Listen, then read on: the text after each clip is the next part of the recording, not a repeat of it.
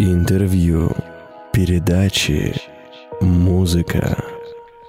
Добрый день, я Татьяна Тищенко. В эфире программа про здоровье, здравомыслие. И сегодня у нас в гостях Ермолаева Марина Сергеевна, врач-терапевт, кардиолог, аритмолог, заведующая стационаром клиники 1 плюс 1 и ведущий эксперт клиники Чекапов. Добрый день, Марина Добрый Сергеевна. день. Добрый день. Марина Сергеевна, очень традиционный вопрос, очень его люблю. Расскажите, пожалуйста, как вы стали врачом, потому что эти истории вообще восхищают наших э, ну, пациентов и наших подписчиков, потому что оказывается, что врачами не все становятся прям вот с детства хотят, кто-то случайно, кто-то хотел с детства. Ваша история какова? Да, я, наверное, стала больше случайно. Но есть свои особенности. В общем, а, с девятого класса я уже планировала, что поступлю в медицинский университет. И два года я готовилась к поступлению в медвуз. Но врачом я не хотела быть. То есть я, Ух ты! да, то есть я планировала поступление, но не хотела быть врачом. Я хотела быть палеопатологом. Вау! Это- Это что такое? Это человек, который занимается с костями. а, По костям умерших людей он определяет, чем эти люди болели, а, генетику, различные наследственности и подобные вещи. Я тогда очень увлекалась археологией, а, ездила с Новосибирским государственным педагогическим университетом по археологическим экспедициям. И А куда ездили, если не секрет? мы ездили по Новосибирску, по Новосибирской области. И каждое а, лето у меня проходило в экспедициях 9 сезонов. Поэтому, Ого. да, поэтому, когда я хотела поступать в медвуз, а, я думала, что мне это поможет стать палеопатологом. Но когда я поступила в вуз уже на втором курсе, я перестала хотеть быть палеопатологом и захотела быть врачом, потому что поняла, что действительно работать с живыми людьми гораздо интереснее. Круто. А можно такой уточняющий вопрос? А вот в ну, Новосибирской области, да, куда вы ездили, то есть там какие захоронения? То есть там какие-то даже древние люди, да, А, разные? да, м, действительно древние захоронения, а, причем разные памятники, как поселения древних людей, так и захоронения, то есть буквально можно сказать, что это кладбище. А, Это а, бронзовый век, определенные культуры. Ого. А, Да, мы также находили кости животных, медведи, лошади. А, Было... Из тех вот, из Да, да, да, из самых распространенных, наверное, слышали про скифов, несколько Да. скифских захоронений было. Тоже всегда очень интересно. Копать, э, раскапывать э, захоронения с костями мне очень нравилось. Слушайте, удивительно. Я почему-то думала, что у нас нет никаких древних э, здесь захоронений, хотя, с другой стороны, здесь как бы мы даже мамонтов, да, я так понимаю, находили, это вот Ну, животных. Да, да. То есть, соответственно, и люди, да, тоже жили так. Да, люди жили. Конкретно э, в моих экспедициях мамонтов не находили, но захоронения древние есть. Удивительно. Вот только на радио «Новое вещание» можно узнать, что в Новосибирской области есть захоронение древних э, поселений, да, древних людей. Удивительно. Хорошо, отлично. То есть на втором курсе вы все-таки поняли, что с живыми людьми интереснее, чем Да. с теми, кто жил в бронзовом веке. И почему именно кардиология? А, Кардиология а, тоже, можно сказать, это был случайный выбор. Я не планировала быть кардиологом. Я всегда хотела быть а, сначала хирургом, потом неврологом, но неврология меня также разочаровала, потому что довольно-таки пессимистичная область, когда пациенты прикованные к кровати, не двигаются, доживание определенное, можно сказать. Год работала в неврологическом отделении медсестрой и полностью разочаровалась. А После этого у нас на шестом курсе был цикл в течение 10 дней, всего 10 дней была кардиология. И за эти 10 дней я просто влюбилась в науку эту. Она очень красивая, логичная, а, правильно построенная. Есть, есть свои особенности, которые мне, мне очень нравились. ЭКГ а, было первое занятие по а, кардиологии, включало в себя нарисовать а, правильную ЭКГ во всех отведениях. Я готовилась а, к этому циклу 10, а, 10 дней, цикл длился, но готовилась к этому циклу я в течение месяца. Это было мое желание. Я читала книги по ЭКГ, и потом, когда пришла на первое занятие, правильно нарисовала нормальную ЭКГ, и все, мне поставили 5, я была очень Это рада. было счастье, Да. счастье. Очень круто. А ну, вы как бы ваша вторая специальность, которую мы указываем, да, это аритмология, э, вы врач-аритмолог. Э, Это же не отдельная специальность, либо это отдельная специальность, либо, ну, по идее, каждый кардиолог должен ну, владеть основами аритмологии, насколько я понимаю, потому что это ну, то же самое, да, или нет? А, Аритмология в России не выделена в отдельную специальность. То есть каждый кардиолог – это и в том числе аритмолог. периодически возникают вопросы на то, чтобы вынести аритмологию в отдельную сферу, но пока что это не сделано. Возможно, в дальнейшем все-таки это сделают, и нужно будет сдавать определенные экзамены кардиологам. А, аритмологами называют именно тех а, людей, кардиологов, которые связаны больше всего с аритмиями. То есть это либо те кардиологи, которые работают в аритмологических отделениях, а, либо те кардиологи, у которых есть поток амбулаторных аритмологических пациентов. То есть нужна постоянная практика и опыт. И тогда, э, собственно, можно называть аритмологом. Угу. А вообще к аритмологу а, направляют какие-то другие врачи. Может человек сам самостоятельно, вот, ну, нашел на сайте, сказал, вот он чувствует, может быть, какие-то перебои или что-то. То есть с какими жалобами, если человек может самостоятельно попасть к аритмологу? Либо это всегда направление других врачей должно быть? Нет, не обязательно может быть э, направление других врачей. В принципе, человек, э, если он ощущает сердцебиение, паузу в биении, сердце замирание, то он может обратиться напрямую к аритмологу. Но также может быть и направление от кардиолога в аритмологический, например, стационар, э, ну, более, более... более узкому специалисту, да, аритмологу. Угу.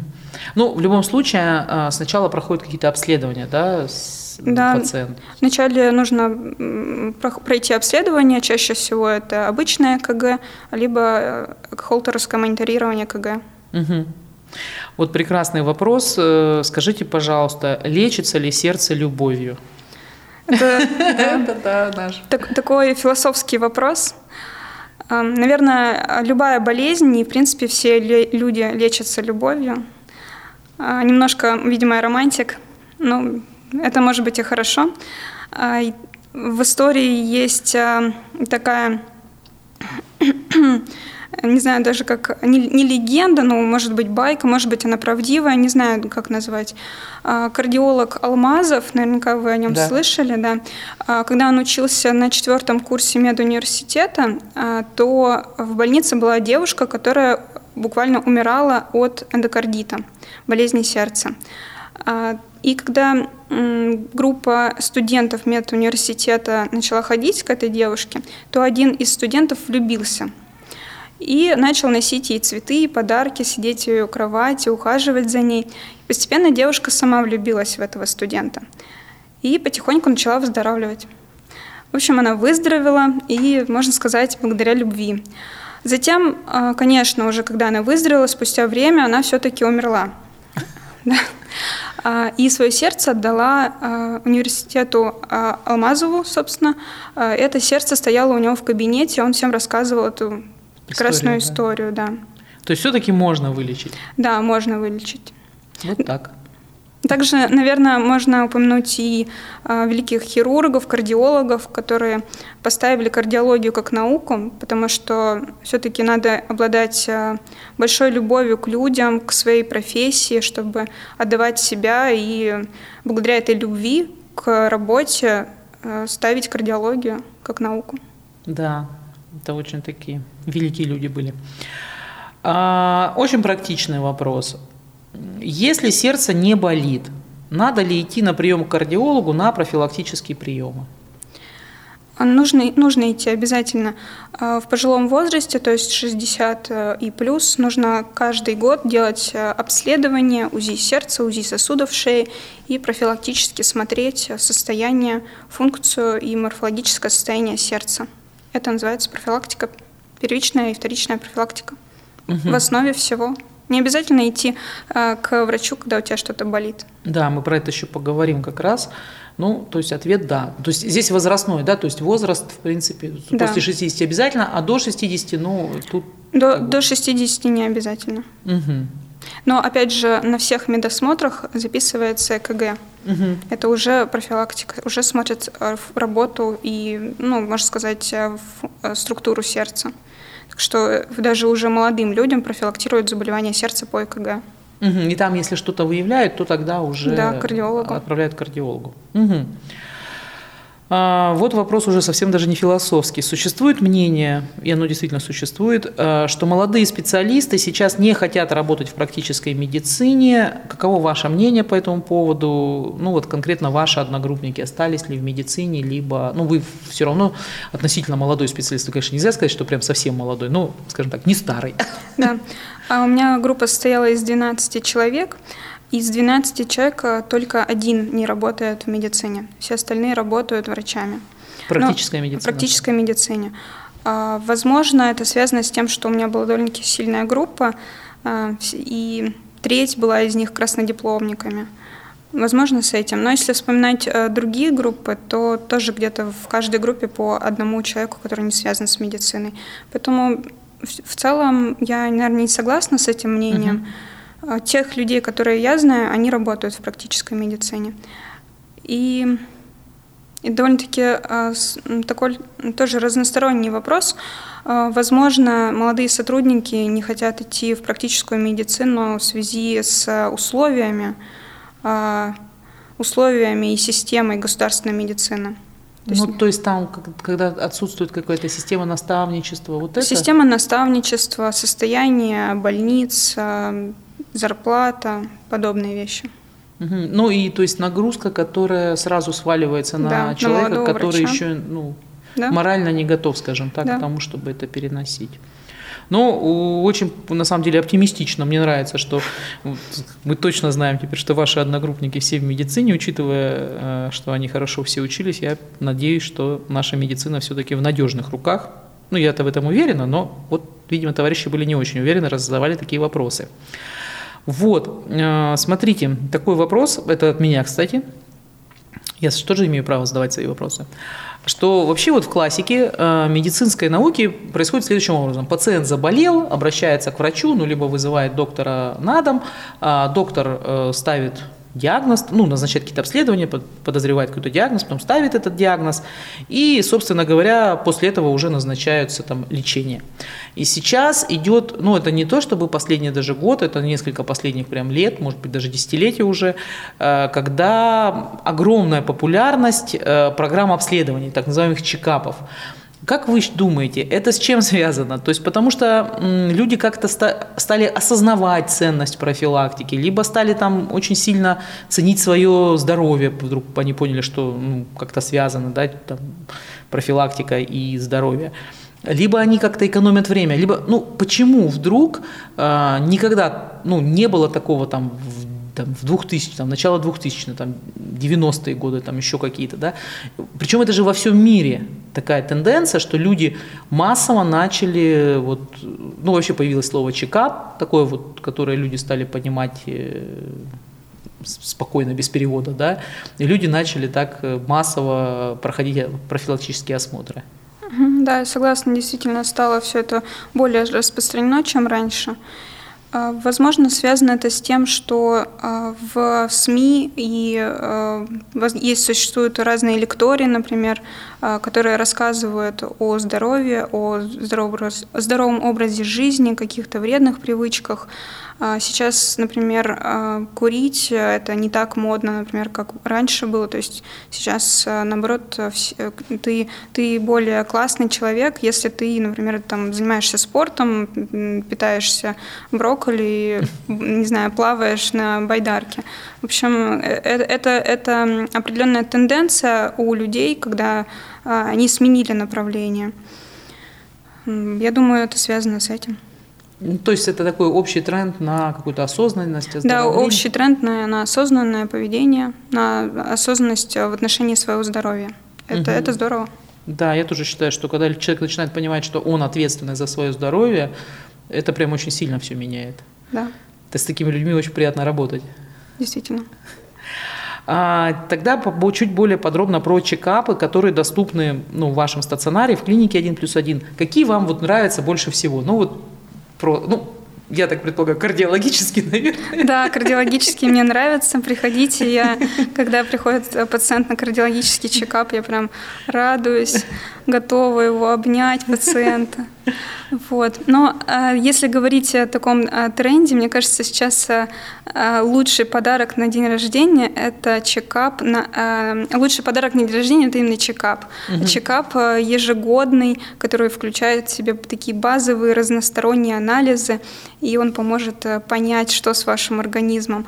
И вот в нашей клинике даже есть такая акция, что э, имениннику 40% скидка да, да, да, да, да. на ежегодный плановое обследование. То есть, ну, если захотите сделать кому-то подарок, берите в нашей клинике вот этот чекап. То есть он это прям такие да. приятные люди. Да, я бы вот честно не отказалась. Мне кажется, что, что может быть лучше, когда тебе дают э, денежку на обследование организма. Конечно, то есть ты уже четко знаешь все. И скажите, правда ли, что вы выдаете прям план медицинских действий на год там с датами, с необходимыми действиями там после какого после чекапа? Да, да, потому что э, происходит в нашем стационаре происходит лечение, мы, конечно, расписываем пациенту, что делать дальше, то есть мы его не бросаем, мы говорим говорим, что поэтапно буквально каждый шаг с ним обговариваем и говорим, что э, если вам нужно, вы можете в любой момент прийти, вы знаете, где нас найти, мы вам все расскажем, будут какие-то вопросы, вы всегда можете обратиться. То есть э, мы никогда не бросаем, продолжаем вести пациента дальше. Угу. И люди, я так понимаю, да, люди приходят, этим. да, пользуются этим. Ну, я всегда рада, в принципе, видеть своих пациентов, когда они приходят, э, такие веселые, бодрые. Это Конечно. определенная благодарность э, э, для меня. То есть я вижу э, плоды труда. Это самое лучшее. А новинка этого года в клинике 1 плюс 1 была ваша одна из разработок, программа «Детокс». Можете рассказать чуть более подробно? То есть я, мы там шутили, что это после Нового года, после огромного количества оливье и всего да. остального. То есть... Новогодние застолья дают о себе знать, но и любые, в принципе, застолья. Вообще, в принципе, программа довольно-таки разносторонняя. А, предположим, если а, вы хотите себя подготовить к какому-то важному событию, например, свадьба, либо, либо наоборот, отдохнуть, а, восстановиться после какого-то стрессового воздействия, возможно, это какая-то болезнь, либо какая-то стрессовая командировка, когда вы выжаты буквально как огурец, то мы можем поставить вас на ноги за короткий срок, комплексно воздействовать на ваш организм, организм, э, и вот это оздоровление, оно вам поможет. А сколько программа по длительности? Как долго находится человек вот, ну, с этой программой у вас там, в стационаре или, может быть, это там амбулаторно он как-то ходит? А, конечно, зависит э, от э, ситуации, все довольно-таки индивидуально. Э, от трех самая минимальная программа до 10 дней, 10-14 дней, в зависимости от ваших э, желаний, возможностей и ситуации непосредственно на что мы воздействуем. Да. То есть какое состояние организма на да, входит, да? Состояние организма, да. Угу. А, вторая, вот еще одна очень мощная программа, которую, ну я просто знаю, у меня много знакомых, кто ее прошел, это программа постковидной реабилитации. Э, хотели мы сегодня обойтись без темы ковида, и не получилось. А, как попасть к вам на эту программу? Попасть очень легко. Вы можете прийти с понедельника по пятницу э, с 8 до 4 на бесплатную консультацию ко мне. Я вам все расскажу, покажу, составлю программу вашу индивидуальную с вашими пожеланиями. И все, и вы попали в программу. Угу. И я так понимаю, что ну, результаты хорошие. Можете хотя бы там, ну, может быть, не подробно, но что входит в эту программу, какие-то определенные направления? Да, да? Э, результаты хорошие. А, вот недавно у нас был пациент, а, у него а, была температура в течение трех месяцев после перенесенного коронавируса. Представляете, каждый день поднималась температура до 37,3. Ну, такая неприятная температура, да. Но тем не менее, он пробыл у нас 10 дней, наблюдался амбулаторно, то есть он приходил, выполнял все процедуры и уходил домой. И буквально через 10 дней он себя прекрасно чувствует, у него нет одышки, кашля, у него нет температуры, и вот это очень радует. А, в такую программу а, чаще всего входят а, это инфузионная терапия, озонотерапия, возможно, физиолечение, лечебная физкультура, реабилитация. И также можем воздействовать при помощи массажа или мануальной терапии. Угу. Вот э, такие основные продукты. Э, из э, инъекционной терапии очень востребованы антиоксидантные, метаболические препараты личных групп, эм, наотропы обязательно. У кого-то возникают и другие проблемы, например, сердцебиение, бессонница, и здесь уже подключается немножко другое лечение. Угу. То есть в зависимости от симптомов и различное лечение. Понятно. И, э, ну, то есть я так понимаю, что у кого какие-то вопро- вопросы именно там расстройства, да, то есть это психотерапия, да, то есть туда Да, идет. возможная психотерапия, конечно, встречается реже, да, но э, у нас прекрасный психотерапевт, э, замечательная женщина. Которая вот работает Да. именно в этой программе. Да, которая работает именно в этой Мгм. программе, да, тоже востребовано все это. И программа, я так поняла, как вы сказали, то есть можно и стационарно проходить, то есть круглосуточно находиться у вас в стационаре, и э, можно амбулаторно, да, то есть в рамках как дневного Да. стационара. Да, в, э, в рамках дневного стационара непосредственно дневной стационар – это на день, когда вы приходите, делаете все процедуры, остаетесь до вечера. Либо круг- э, круглосуточный стационар – это реже, но если пациенту необходимо наблюдение за ним, помощь за ним буквально м, круглосуточно, мы можем ему помогать. То есть у нас есть врач круглосуточно, у нас есть медсестра круглосуточно, круглосуточно троп- э, кнопка вызова э, врача либо медсестры. То есть мы всегда можем прийти на помощь. Также есть амбулаторная помощь, когда э, пациент э, находится у нас в стационаре меньше трех часов, выполняет процедуры и может идти, предположим, на работу. То А, даже не- так, да? Даже неотрывно от работы, предположим, он приходит, выполняет капельницы, да, физиолечение, идет на работу, Ух ты. да. То есть, ну, то есть зависит тоже от э, степени как бы, тяжести Да, его да. состояния на входе, да? Да. То есть все настолько индивидуально, что можем рассмотреть э, и составить программу с, особенности, с ос- особенностями каждого человека. Ну да, потому что, то есть, ну вот там, в моем случае, да, кто мои знакомые, то есть это были прям какие-то такие тяжелые люди, которые точно они не готовы были. Кстати, сейчас они бегают на работу, но тогда они были точно не готовы идти на работу, и да, им хотелось просто лежать. Они говорят, Мгм. Что вас, что вас беспокоит? Нас беспокоит то, что мы ничего не хотим, мы хотим просто лежать. Да. Круто. А, вот вопрос, э, это, от, кстати, от иногороднего пациента. Если я хочу приехать просто на чекап, а, можно ли мне после обеда сходить в какой-то театр, музей, либо нужно находиться вот у вас в клинике безвылазно, как он пишет? Да, ну вот это, как мы обсудили, собственно, если состояние его организма позволяет, то, пожалуйста, вы можете сходить а, вот буквально оперный театр в пяти минутах, э, сходить вечером в театр, а утром прийти, поставить капельницу. Это вполне возможно. Но если вам необходимо быть в стационаре, когда вы очень плохо себя чувствуете, конечно, вы останетесь у нас. Ну, вряд ли он захочет пойти в театр, да? Да. А, э, так, я предполагаю, мужчина спрашивает, а сколько раз кормят в вашем стационаре? Это важный вопрос. А, Кормят у нас четыре раза. Приходите кушать к нам. Кормят, Вкусно? кормят вкусно, с пожеланиями, с диетой врача, которую назначит врач, но также с вашими пожеланиями. Вот. Я знаю точно, что перед Новым годом э, у нас там была семей, семья, скажем так, да, и вот молодой человек хвастался, что он ел маффины. Это правда? Ну, я так Да, понимаю, что у него видимо. не было, видимо, противопоказаний никаких. Да, если нет сахарно- сахарного диабета, видимо, поэтому он кушал маффины.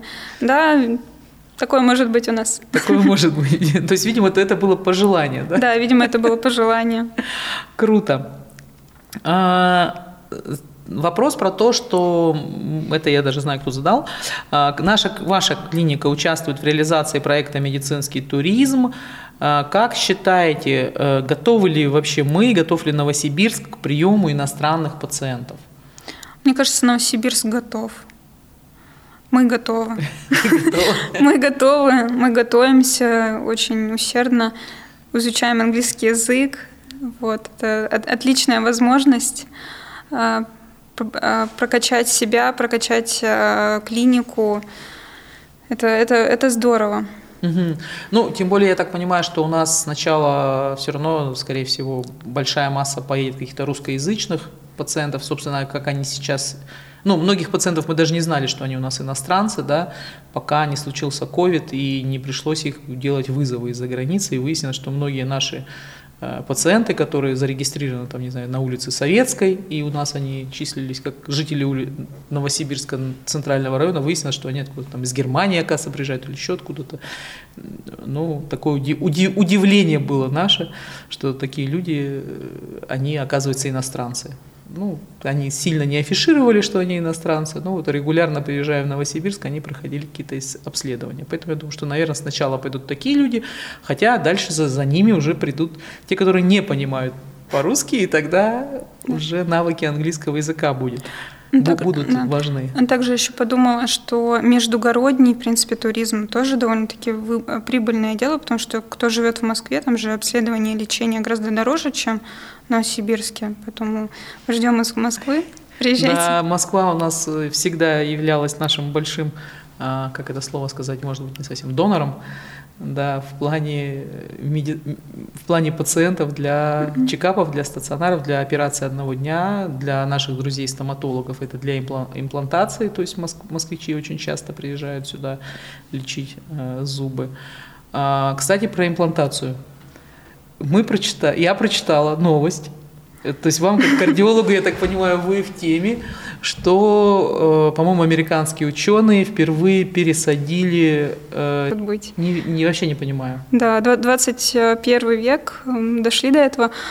А, там, а, по-моему, там была, был пациент, у которого действительно был э, тяжелый диагноз сердечной недостаточности, и ему ничего не оставалось, по сути дела, кроме как либо смириться со своим диагнозом, а, либо попробовать а, получить сердце другого животного. Ну, это довольно-таки героический поступок пациента. Угу. Надо, надо иметь мужество, чтобы на такое решиться. Но и опять же, хвала хирургам, потому что вот опять о любви, собственно, любви к своей профессии, любви к своей работе, а, как вот они смогли создать да, такое сердце геномодифицированное, которое можно было, во-первых, вырастить, да, все спроектировать, а во-вторых, отважиться пересадить другому человеку. Ну да, это действительно такой подвиг. Да где-то медицинский подвиг. Ну, будем следить теперь. Я думаю, что это будет широко освещаться. То есть в любом случае, коль скоро человек дает какие-то комментарии, значит, ну, пока что он как бы, Жив, жив, здоров. Жив, да, ну, относительно здоров. Ну, я так понимаю, я не знаю, я почему-то очень сильно верю. Я видела, как 3D-принтер э, печатает сустав. И для меня это было просто какая-то фантастика. Я, я это пыталась пережить, наверное, не знаю, там, неделю, наверное, у меня перед глазами стояло, думаю, как это, как это, как это происходит. А, и как бы, ну вот, э, кто делал эту презентацию, они говорили, ну и вот мы готовы там дальше более сложные, как бы, как сказать, органы, да, mm-hmm. и в том числе сердце. Я когда представила, что может быть сердце напечатано на 3D принтере, я вообще думала, нет. Ну, хотя, с другой стороны, мы живем в 21 веке, и вроде как бы уже, наверное, будущее это наступило. Да. Поэтому, поэтому будем смотреть за новостями. Да, и причем все очень быстро идет, э, шаги все быстрее и быстрее, так что, может быть, еще буквально лет 30, и все, все люди будут ходить с сердцем свиньи, так что... А свиньи с сердцами людей? Может быть. Может быть и такое. А, спасибо огромное, Марина Сергеевна. Я знаю, что у вас очень все плотно, и мы фактически почти уложились в тайминг. Мы буквально на одну минутку задержались, но еще все равно не могу вас не, как сказать, не могу вас отпустить, не попросив, э, чтобы вы сказали какие-то пожелания нашим радиослушателям, которые слушают и задавали вопросы. А, будьте здоровы и берегите свое сердце. Отлично. Еще любите друг друга, потому что, как сказала Марина Сергеевна, любовь лечит и вылечивает сердца. Всем хорошего, хорошей недели, прекрасной, прекрасной зимней погоды. До свидания, до следующего понедельника. Хочешь больше?